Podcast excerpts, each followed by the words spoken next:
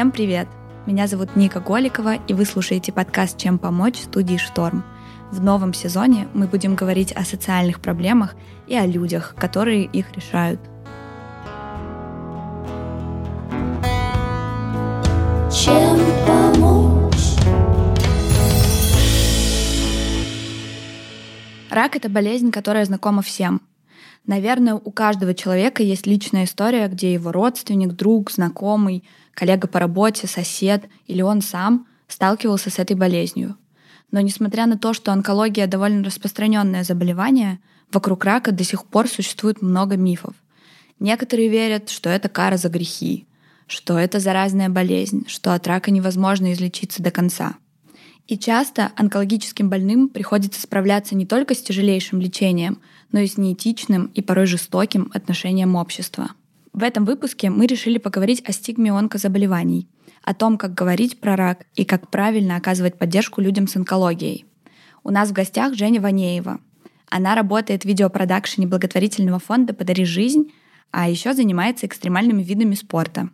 13 лет назад у нее обнаружили рак лимфатической системы. Женя выздоровела и сегодня живет жизнью обычного человека и помогает развенчивать мифы об онкологии.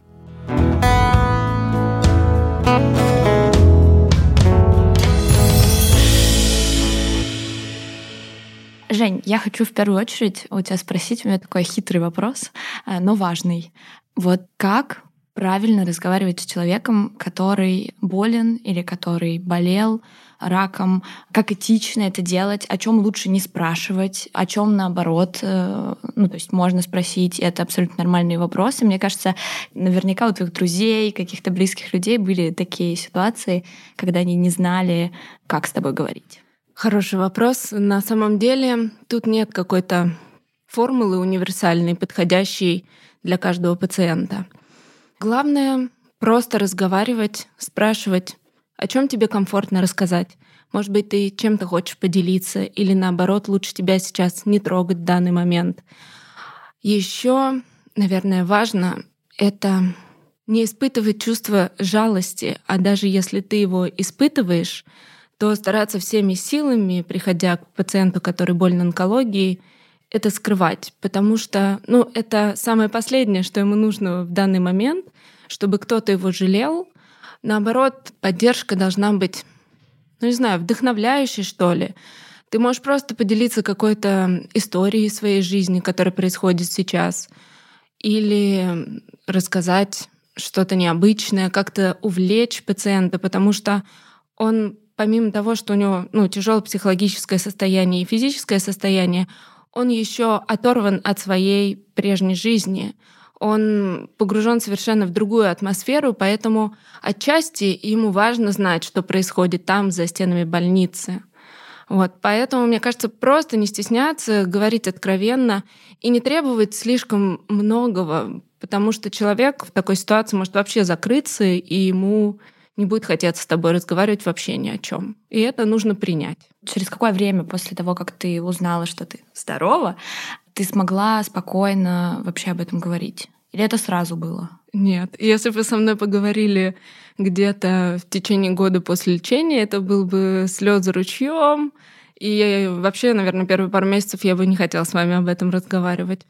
Но, наверное, спустя пару лет я уже могла спокойно рассказывать о том опыте, который мне пришлось пережить. Наверное, отчасти это какая-то жалость к себе поначалу, ну, потому что ты по-другому выглядишь, у тебя поменялось мировоззрение, тебе сложно влиться обратно в свою прежнюю жизнь. И поэтому все это, в общем, в один момент на тебя наваливается. И вот пока ты с каждым из этих моментов не разберешься со своим телом, со своим моральным состоянием, да, с отношениями с друзьями, с близкими, в общем, было тяжело, да. Давай немножко вернемся к твоей истории.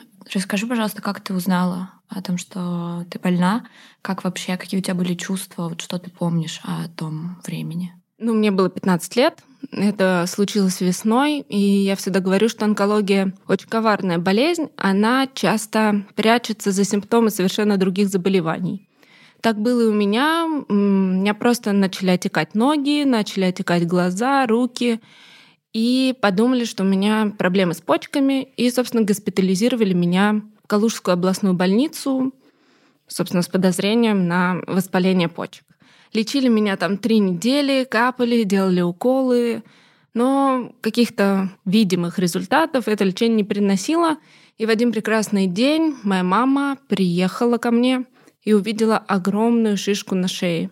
Вот. И тут же мне сделали биопсию, потом операцию, и уже через, наверное, несколько дней я ехала на автомобиле скорой помощи из Калуги в Москву, потому что поняли, что у меня очень плохое состояние.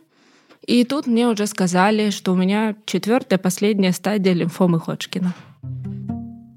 Лимфомой называют опухоли, которые появляются на лимфатических узлах, а затем могут подействовать абсолютно на любой орган. Среди онкобольных лимфомы Ходжкина чаще всего встречаются у детей, среди взрослых пациентов всего у 3-4%. При этом, по статистике, 85% заболевших детей выздоравливают. Тебе вот прям конкретно так и сказали? То есть не было такого, что, не знаю, они пытались как-то скрыть или...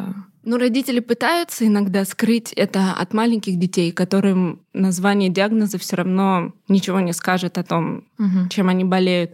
Но мне было 15 лет, меня привели в отделение, где вокруг э, лысые дети и подростки, но, естественно, у меня куча вопросов. И я благодарна и родителям, и врачам, что они очень честно со мной поговорили, завели меня в комнатку, усадили, говорят, ну, задавай любые вопросы, что хочешь знать про свое состояние. Но я помню, что у меня было два главных вопроса. Что со мной будет происходить, как будет проходить лечение, что меня ждет. И второй вопрос, это вообще лечится?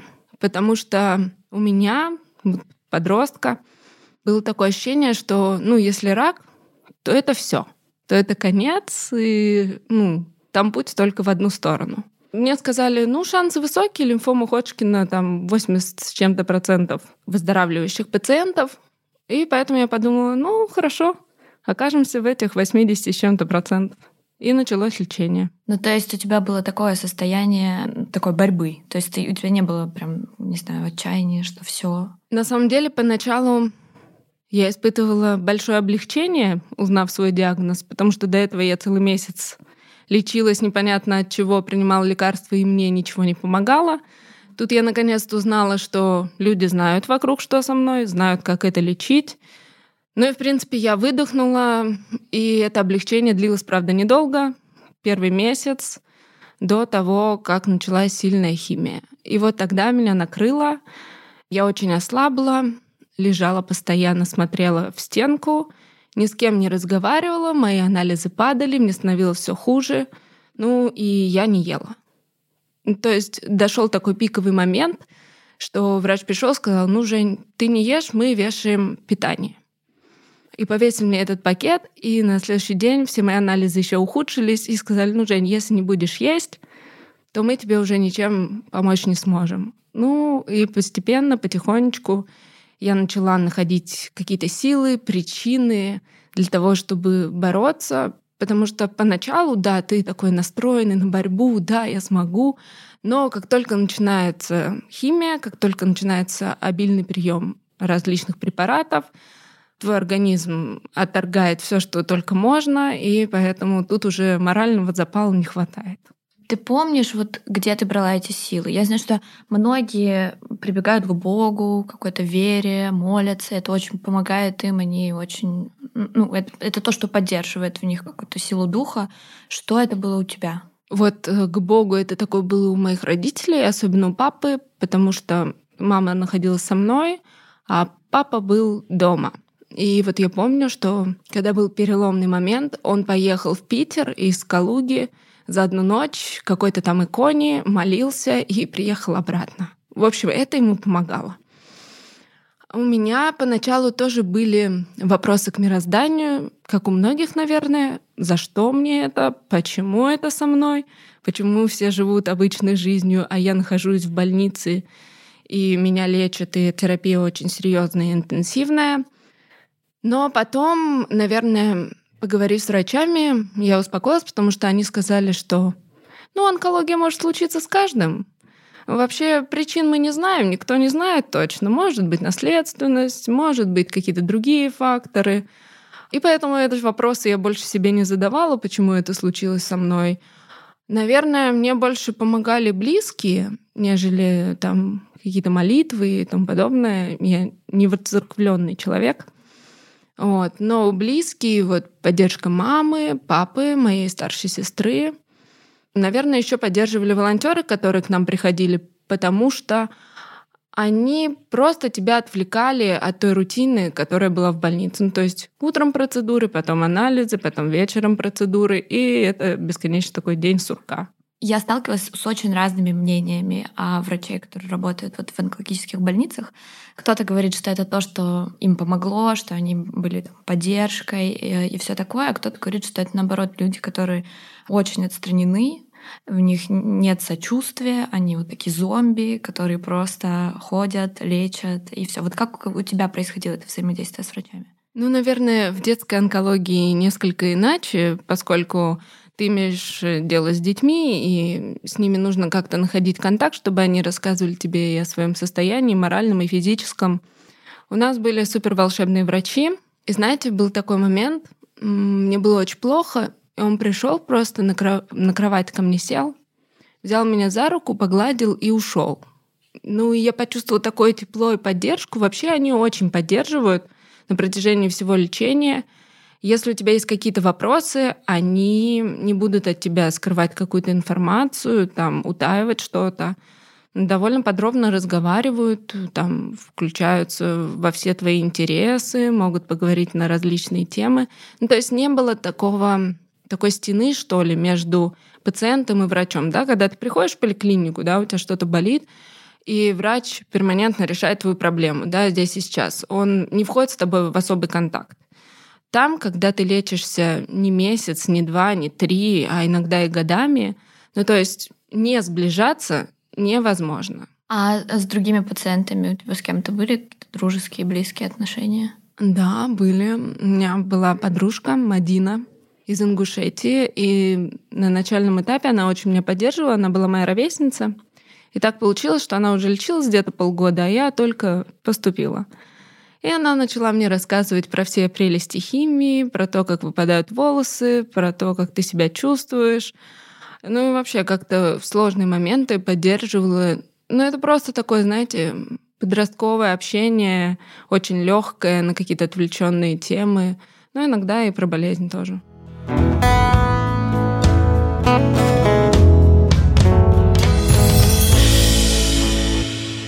Много мифов существует о том, что это что рак заразен, о том, что это все карма какая-то свыше. Ты сама во что-то такое верила, когда ты э, узнала о болезни? Ну, я только верила, что рак не лечится. То есть рак с тобой навсегда. Даже если в какой-то момент наступает ремиссия, то обязательно эта болезнь к тебе вернется, это все временно. Вот, наверное, это основной миф, в который я верила. Больше не верю, конечно же. Какие еще? Ну, вот, что это плата за грехи твои, твоей семьи, твоих родителей и так далее. Что ну вот онкология не лечится, зачем помогать, зачем там делать пожертвования, или что благотворительность это все вранье, они деньги гребут себе. Что еще у нас там? Зачем платить работникам благотворительных фондов, если это благотворительность, да? Или вот что рак заразен.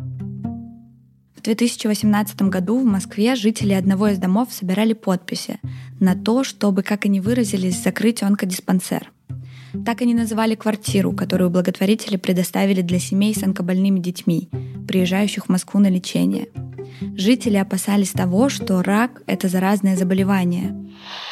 Больные, они приходят в масках, значит, они в больнице должны лежать, они в общем зале вот здесь. Мы-то что, готовы заболевать, что ли? И вы не готовы, я не готов. Эта история стала ярким примером того, как онкобольные стигматизируются обществом и как недостаточное информирование о болезни влияет на больных и их родственников. Это вопрос, я не знаю, знаешь ли ты на него ответ, но почему, почему это возникает? Почему люди так так думают. Ну, как у нас было предположение, все началось вообще с того, что дети, собственно, были в масках. Это сейчас, да, для нас маска — это, как, я не знаю, куртку надеть зимой. А тогда это все-таки вызывало очень много вопросов и опасений, потому что если человек надевает маску, принято считать, что он заразен, и значит, он хочет вас всех вокруг немножечко огородить от себя. Но на самом деле дети носят маску совершенно по другой причине, наоборот, они таким образом защищают себя от микробов в окружающей среде. Ну, из аргументов там было, что мы пользуемся общими перилами, лифтом, канализация общая, то есть это обмен микробами, и не дай бог микробы онкологии, которых в принципе ну, не существует они передадутся другим жителям подъезда, да. Ну, это была стрессовая ситуация, в первую очередь, для родителей и детей, которые находились в этой квартире, потому что им приходилось сталкиваться вот с таким шквалом злости, агрессии, им и так тяжело, да, они проходят сложное лечение, а тут еще и общество их отвергает, которым, в принципе, тяжело находиться в таком состоянии. Поэтому мне кажется, что ну, самое главное это как можно чаще и больше рассказывать о том, что онкология — это не заразно, что это заболевание, которое не передается воздушно-капельным путем или через какие-то тактильные движения. А как эта история закончилась, ты знаешь? Или? Ну, как, пошумели и разошлись. Я хотела еще про друзей, вот ты сказала об этом, а о поддержке. Кто вот с тобой был в тот период, когда ты болела? Ну, вот, наверное, кроме там родителей да, мои друзья узнали об этом в школе от моего учителя, потому что все случилось очень внезапно, и мне пришлось быстро уехать, и потом уже не было настроения ни с кем общаться. Э, и они мне начали писать, звонить, э, узнавать. А я уже очень плохо выглядела, была супер худой, лысой, себе вообще никак не нравилась, не принимала я себя. И они решили приехать ко мне, в принципе, до того городка, где я жила до 18 лет два часа на электричке. Но они собрались и кучей приехали ко мне в больницу. И я не вышла. Я сказала, мам, я не хочу. Ну, я не хочу показываться в таком состоянии. Ну, она это поняла, она вышла к ним. Они привезли мне огромного медведя, какие-то шоколадки. В общем, они всячески хотели меня поддержать, а я этой поддержки не хотела, не принимала. И уже потом, обсуждая вот в одном из наших эпизодов подкаста с психологом, у меня была такая линия поведения. Лучше я сейчас сделаю людям больно, оборву все контакты, не буду ни с кем разговаривать и общаться, чем потом они узнают о том, что я умерла, и им будет еще хуже. Ну и, собственно, все свое лечение я очень посредственно общалась со своими друзьями, перекидывалась пару смс соцсетей особо тогда не было, но ВКонтакте только. Но они как-то это приняли, никто из них не обиделся. И вот когда я выздоровела, все 30 человек пришли ко мне домой пить чай, ну, спрашивали там про мое лечение, про то, как я себя чувствую. Собственно, от них поддержка шла, но с моей стороны двери были закрыты вот на время лечения. Ну, а тебе так было легче? Или это было скорее вот как раз то, о чем ты говоришь, какая-то забота о них больше? Отчасти это, наверное, вот со временем я понимаю, это, с одной стороны, забота о них, а с другой стороны, во мне тоже был такой эгоизм, что, ну, как бы я ушла из своей обычной жизни, да, на какой-то момент, mm-hmm. на момент лечения. И что ли, чтобы не чувствовать какой-то зависти или обиды за то, что вот там жизнь кипит, а у меня ничего не происходит. Ну, то есть и себя оградить от лишних переживаний за то, что я что-то в жизни упускаю, находясь здесь в больнице, и отчасти их поберечь. Вместе с фондом «Подари жизнь» Женя делает подкаст «Рак Happens». Он о том, что рак может случиться с каждым, но это не приговор. Подкаст рассказывает истории подопечных фонда, чтобы доказать, что жизнь продолжается и во время болезни, и уж тем более после нее. Ты год, получается, пролечилась в больнице, да, и потом э, через год ты узнала о том, что у тебя ремиссия, ты здорова, и что было дальше? А дальше была неизвестность и страх, потому что врачи уже не рядом с тобой 24 на 7. Если что-то с тобой происходит с твоим организмом, а ты не рядом с больницей, и проконсультировать тебя никто не может оперативно, началось э, долгое восстановление, потому что организм, собственно, я не знаю, работал просто на последних силах после шести курсов высокодозной химии двух курсов облучения — ты слаб, ты худой, ты ничего не можешь, ты постоянно устаешь, хочешь спать. Ну и как-то нужно восстанавливаться, набирать силы. И главное, наверное, в этот момент не требовать слишком многого от своего тела, потому что тебе кажется, ну все, я здоров, но я пошел, а я там поеду на сноуборде покатаюсь, я поеду поплаваю, я пойду побегаю, а твой организм еще не способен на все это. И поэтому, мне кажется, тут важно просто шаг за шагом, постепенно, день за днем двигаться к тем целям, которые ты поставил. Твое тело и твое ощущение своего тела, оно изменилось за этот год? Да, ну вот в росте-то я не поменялась, также метр семьдесят. А весила я 38 килограмм. Собственно, я была просто, не знаю, скелет, обтянутый кожей, что ли. Угу. При этом, ну, волосы довольно быстро отрастали. Мне кажется, что к ним у меня было меньше всего вопросов, да. А вот к тому, как набрать вес, особенно еще наверное, из-за того, что я подросток, да, вот это такой период, когда девочки хотят нравиться мальчикам, тебе 16 лет, а ты просто выглядишь, без слез не взглянешь.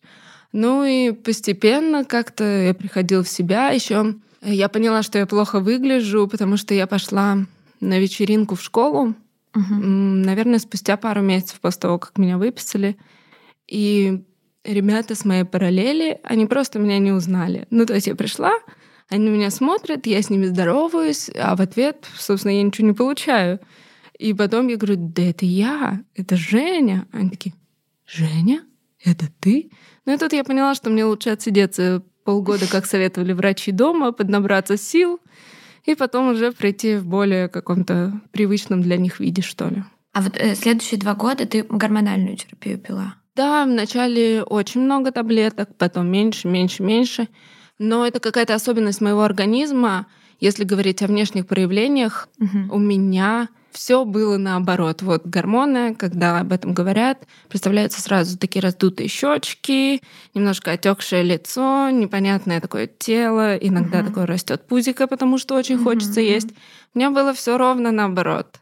У меня были впалые щеки, впалые глаза, одни кости торчали. Ну, то есть э, визуально человек не мог распознать, что у меня там серьезная гормональная терапия. Не было у тебя такого, что ну вот очень сложно было принять свое тело и то, как ты выглядишь сейчас, и ну вот просто это ощущение, что ты так долго боролась с ним, с болезнью, и вот как ты себя ощущала в нем? Ну, наверное, сложно было принять в начале лечения, Угу. Потому что я помню, был такой нелицеприятный вообще момент в нашей с мамой жизни, общий, вот, связанный с лечением. Потому что мне сказали, когда я приехала в больницу, посмотрели на мои волосы чуть ниже плеч и сказали, ну, давай сразу подстрижемся, мы не будем ждать, когда они начнут лезть. Но мы дома постриглись, мама мне отстригла волосы. В принципе, это не выглядело так ужасно, это было каре. Но я билась в истерике на полу, кричала, что я урод, что это просто все ужасно выглядит. А потом уже, когда побрили на лысо, все было уже гораздо спокойнее. Если говорить о периоде восстановления, угу. тут не было, не знаю, какой-то агрессии или много вопросов к своему телу, за что ты со мной так поступила, угу. почему ты так себя повело, почему вообще мой организм как бы заболел. Угу. Наоборот, было какое-то очень бережное к себе отношение. То есть э, я прислушивалась там к малейшим недомоганиям, тому, как там болят мышцы, болят ноги, к тому, что я хочу делать и могу делать. Вот, самое главное. То есть это было такое долгое восстановление, долгое такое общение со своим телом, и я старалась скорее его послушать, что ты можешь сейчас, а что не можешь, а где нужно подождать. А страха вот это не было, что чуть что вдруг это все возвращается? Ну, вообще он есть всегда, если честно, даже До сих спустя пор. 13 лет но он скорее где-то там в подсознании он есть. Был один такой неприятный момент. Я поступала в универ.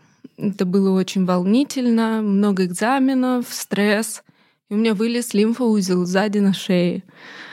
И, в общем, я когда его нащупала, я прибегаю к маме, говорю, мам, ну все, у меня опять лимфоузел на шее. В общем, мы в панике, звонить врачу. Врач там говорит, ну нащупайте, сколько он там, ну примерно в размерах. В итоге мы поехали сделать УЗИ быстренько. Оказалось, что все нормально, я сдала уже кучу анализов. Мне сказали, что это просто стресс, скорее всего. Вот. Но тогда прям мы стрессанули всей семьей, если честно. И, наверное, в этот момент я поняла, что нельзя постоянно жить в этом страхе, в страхе, что болезнь вернется. Иначе вот эта мысль о том, что а может быть, я заболею, а может быть, снова я заболею, мне придется через это пройти, она просто не даст тебе спокойно жить, мечтать, развиваться, куда-то двигаться, достигать своих целей, потому что ты постоянно будешь находиться вот в этом страхе того, что это может произойти. Про взаимоотношения с другими людьми. Как изменились твои отношения с друзьями, твои отношения, не знаю, там, с близкими, знакомыми людьми, вот после того, как это угу. все произошло? Угу. Ну, начнем, наверное, с близких, семьи. У нас был такой период, я это называю синдром хрустальной вазы, когда родители испытали такой большой страх за своего ребенка, за его жизнь. Они стараются тебя, ну, уберечь от всего, то есть вот окутать максимальной заботой, попытаться предотвратить все, что может произойти с тобой. И, наверное, полгода они пытались так меня ограждать от каких-то острых углов моей жизни. У меня был такой жесткий с ними разговор. Я им сказала, я не инвалид, я не хрустальная ваза, я хочу жить, я хочу там заниматься различными видами спорта, особенно экстремальными, поэтому дайте мне, пожалуйста, свободу. Но они это приняли и отпустили эту ситуацию. А что касается друзей, вот э, с их стороны не было никакой жалости. У меня было несколько таких забавных моментов с молодыми людьми. Один просто испарился, когда я заболела, и он узнал, что мне пришлось долго лечиться. А другой на первом свидании меня спросил, типа, у тебя была онкология? Я говорю, ну да. Он такой, а что ты еще жива? Ну и тут я поняла, что как бы нам, нам парень с тобой не по пути. Вот. А потом, когда встретил своего мужа, я ему наверное, через месяц знакомства. Не то, что я там на первом свидании говорю, здравствуйте, меня зовут Женя, у меня была онкология, приятно познакомиться, у вас как дела? Нет. Но пытаешься скрывать какое-то время или нет? Вот просто как бы как получилось, так сказала. Ну, если об этом спросят, то я могу рассказать. Если не спросят, то я считаю, что на каждом шагу я об этом не кричу. Типа, у меня онкология была, я выздоровела, ребята, сейчас вам все расскажу. Нет, такого нет, конечно. Скорее, если у человека есть какие-то вопросы, да, то я расскажу. А с мужем как было? С мужем э, мы познакомились в интернете, и полгода мы зависали в скайпе. И как-то я серьезно заболела, и что-то я обмолвилась, что я не люблю больницы, и я там так много времени провела. Он сказал, ну, а что с тобой было-то?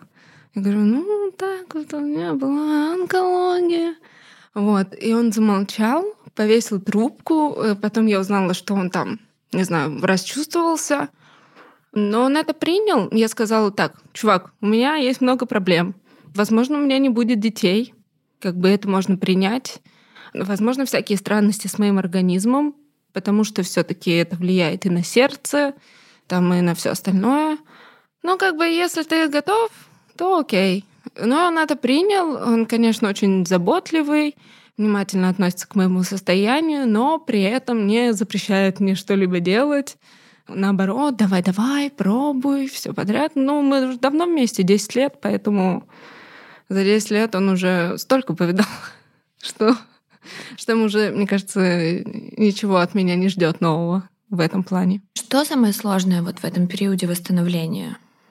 Возвращение к прошлой, к обычной жизни своей? Самое сложное — это, наверное, немножечко перестроить свое мировоззрение в том плане, что когда ты балансируешь в таком состоянии между жизнью и смертью и не знаешь, что вообще завтра выкинет твой организм и как на тебя отразится лечение, ну, у тебя происходит переоценка ценностей. Угу. Ты думаешь, что большинство насущных ежедневных проблем — это вообще не проблемы ребята, я там такое повидала, что вот ваши проблемы в школе с мальчиками, с девочками, с родителями, это вообще ничто. О чем вы говорите? И вот это ощущение, что я умудренная жизнью женщина в свои 16 лет, и вы мне тут рассказываете про свои проблемы, мне было тяжело именно принять их, что ли. принять их точку зрения, и мне было неинтересно, мне, и я часто злилась, потому что я считала, что это вообще совершенно неважные вещи, о которых вы говорите. И, наверное, я поняла, что окончательно выздоровела, когда начала с подружками обсуждать проблемы в школе, с мальчиками, с родителями. То есть я поняла, что я уже не пропускаю всю свою жизнь через призму болезни и своего опыта. Почему ты решила пойти работать в фонд? Ну, как бы кажется, да, что многие, наоборот, хотят как-то уйти от этого, забыть о том, что это было в их жизни, все такое. А ты выбрала прям другой путь, прям быть рядом с этим. Даже врачи мне говорили, Женя, не надо, иди, вот чем дальше от больницы, тем лучше. Вот. На самом деле, если отбросить все шуточки, то как-то случайно еще во время лечения я узнала, что мое лечение, оказывается, стоит денег. Оказывается, таблетки просто так с воздуха не падают, и государство все не обеспечивает. И я узнала, что какой-то благотворитель пожертвовал 500 тысяч рублей на мое лечение. Ты до сих пор не знаешь, кто это? Mm-mm. М-м. Вот. То есть, э, как бы в фонде я особо об этом не спрашивала. Ну, и пожертвовал, и спасибо ему большое. Угу. И я поняла, что, собственно, за тем, что ты лечишься, стоит огромное количество людей, не только врачей, но и благотворителей, и благотворительных фондов, и доноров, и волонтеров. То есть вот есть ты, и сзади тебя еще такая огромная армия людей, которые стараются тебе помочь, сделать так, чтобы ты выздоровел. И я помню, что меня это так поразило, что ну, человек он меня не знает. То есть он меня никогда не видел. И он ну, бескорыстно мне решил помочь, пожертвовать эти 500 тысяч рублей. И я поняла, что я как-то тоже хочу говорить спасибо тем людям, которые помогают таким детям, как я. И поэтому я никогда не отказывалась от всех активностей, которые предлагал фонд. Я давала интервью еще в то время, когда училась в универе и в школе, рассказывала о своем опыте. И потом я поняла, что я хочу большего, хочу быть полезной. И написала своим знакомым в фонде, говорю, я выпустилась, эй, у меня есть диплом, я хочу вам профессионально помогать. Но они мне не давали никаких поблажек. Вот. Сказали, ну приходи на собеседование, мы проверим. Но я прошла собеседование, три месяца испытательный срок, и потом меня взяли. И так забавно было. Это я сейчас уже от коллег узнаю, что когда я пришла, у них перед тем, как я пришла, была встреча, на которой они говорят, так, с Женей, вот в присутствии Жени никаких тем про детей не обсуждаем, шуток никаких вообще, вообще под запретом, а о том, что кто-то умер, мы не говорим. Ну, то есть у них какие-то тоже были свои представления о том, что можно при мне обсуждать, а что нет. Но сейчас они уже поняли, что, в принципе, мы в одной лодке, поэтому уже таких опасений с их стороны нет. Но у тебя нет никаких таких, ну, каких-то таких триггерных тем, которых ты бы не хотела, чтобы с тобой говорили? Нет, сейчас нет. Бывает, вот люди задают вопрос, не тяжело ли мне каждый раз, когда я хожу на съемки в больнице, там знакомлюсь с детьми, с их историями, не тяжело ли мне заново в это погружаться. Угу. С одной стороны, да, тяжело. Бывают такие вообще истории, что ты их слушаешь, а там просто кромешная тьма, мрак. То есть у людей помимо онкологии еще куча разных проблем в жизни случается в один момент. И вот они борются, и ты видишь, что они там хватаются за каждую возможность. И бывает очень тяжело. Несколько раз я прям во время съемок выходила из палаты, чтобы как-то успокоиться и обратно зайти, потому что но я понимаю, что и мои слезы, они вообще не нужны в данный момент. Им нужна какая-то поддержка, им нужна вселять уверенность в том, что вот мы сможем, мы вам поможем. А бывают случаи, я не часто говорю пациентам о том, что у меня была онкология. То есть, mm-hmm. ну, но бывают случаи, когда у человека такой же диагноз, как у меня, и я вижу, что он вообще опустил руки, я ему говорю, ну, ты знаешь, все, все будет хорошо. Вот посмотри на меня, я там болела, у меня была такая же болезнь, это был 2008 год. Лечение вообще было на совершенно другом уровне. Смотри, у меня все хорошо, я тут перед тобой живая, нормально выгляжу, и ты сможешь. Ну, то есть в какой-то момент я считаю, что это можно рассказать, это их поддержит. И даст какие-то силы. Вот они увидят живой пример того, что да, возможно вылечиться и двигаться дальше. Какого бы ты хотела отношения от общества к людям с онкологическими заболеваниями? Наверное, основываясь на своем опыте и лечении, выздоровлении и работе в фонде, больше понимания, что ли, потому что, ну вот у меня было несколько неприятных случаев. Я ходила в маске по Москве, и пару раз там к нам с мамой приставали. Один раз обидно мне сказали, что я лечусь от чумы. Но моя мама там не упустила шансы и красным словцом просто послала их по своей дорожке. Вот. А часто бывает, что дети жалуются, что другие дети на них смотрят на детских площадках и сторонятся. Скорее, большего принятия, внимания не стоит, наверное, излишнего внимания тоже не стоит оказывать, да, там, о, у тебя онкология, ну рассказывай, что у тебя там происходит, да, почему ты лысый, о, ты лысый, о, в маске, а это что, а это что, ну вот такого тоже не надо, это уже перегиб в другую сторону. Скорее просто относиться к таким людям так же, как и к обычным людям. Это, наверное, будет для них приятнее всего.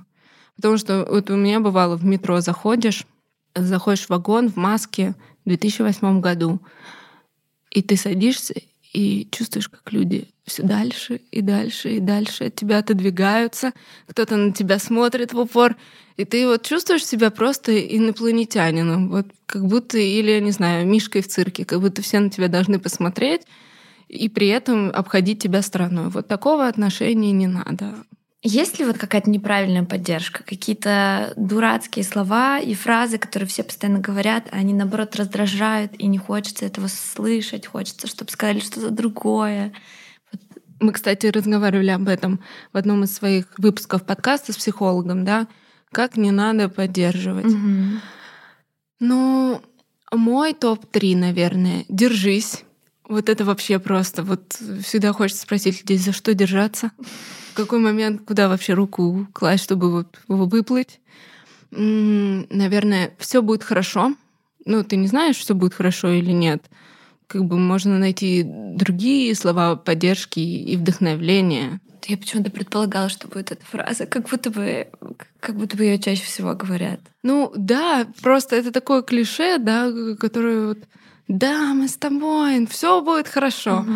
Но в этот момент человек просто теряется. Ну, ни ты не знаешь, ни он не знает. И скорее это больше раздражает. Не надо залазить в душу и сразу говорить, ну рассказывай, что у тебя там происходит? Давай все, во всех подробностях. Ну, человек, может, вообще не хочет об этом разговаривать. Поэтому, наверное, это топ-3 таких, э, как, как не надо поддерживать ребята. А тебя бесит, что тебя считают, ну, что добавляют героизма твоей истории?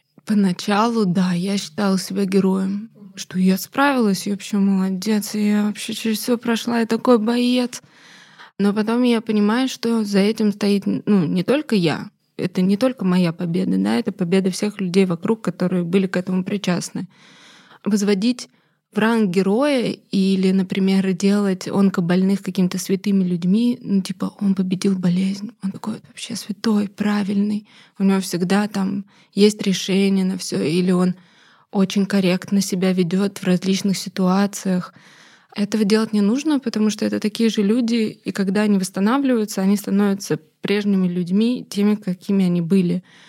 Поэтому скорее ты молодец, что ты не сдался и нашел в себе силы и справился с этим. Но вот прям героическую в этом лично я для себя уже ничего не вижу. Но когда ты приходишь в больницу и разговариваешь с другими детьми, рассказываешь им свою историю, это сильно вселяет в них надежду. Вообще хорошие истории, да, очень показательные, потому что врачи могут говорить и оперировать цифрами, да, те же 80 с чем-то процентов. Но ты видел хоть одного из них? Нет, не видел. Ну, и остальные также. А когда ты приходишь и рассказываешь, ребят, да, я был в такой же ситуации, мне было так же плохо, все это прошел, я смог, и ты сможешь.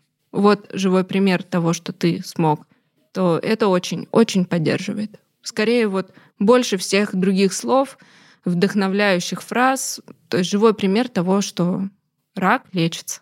Жень, спасибо тебе большое. У меня больше нет вопросов.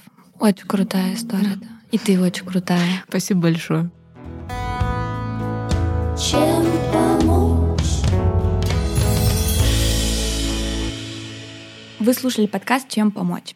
Если вам понравился этот выпуск, оставляйте оценки и отзывы в Apple подкастах и слушайте нас во всех возможных подкаст-плеерах в Яндекс Музыке, в Google подкастах, в Spotify, в Кастбоксе.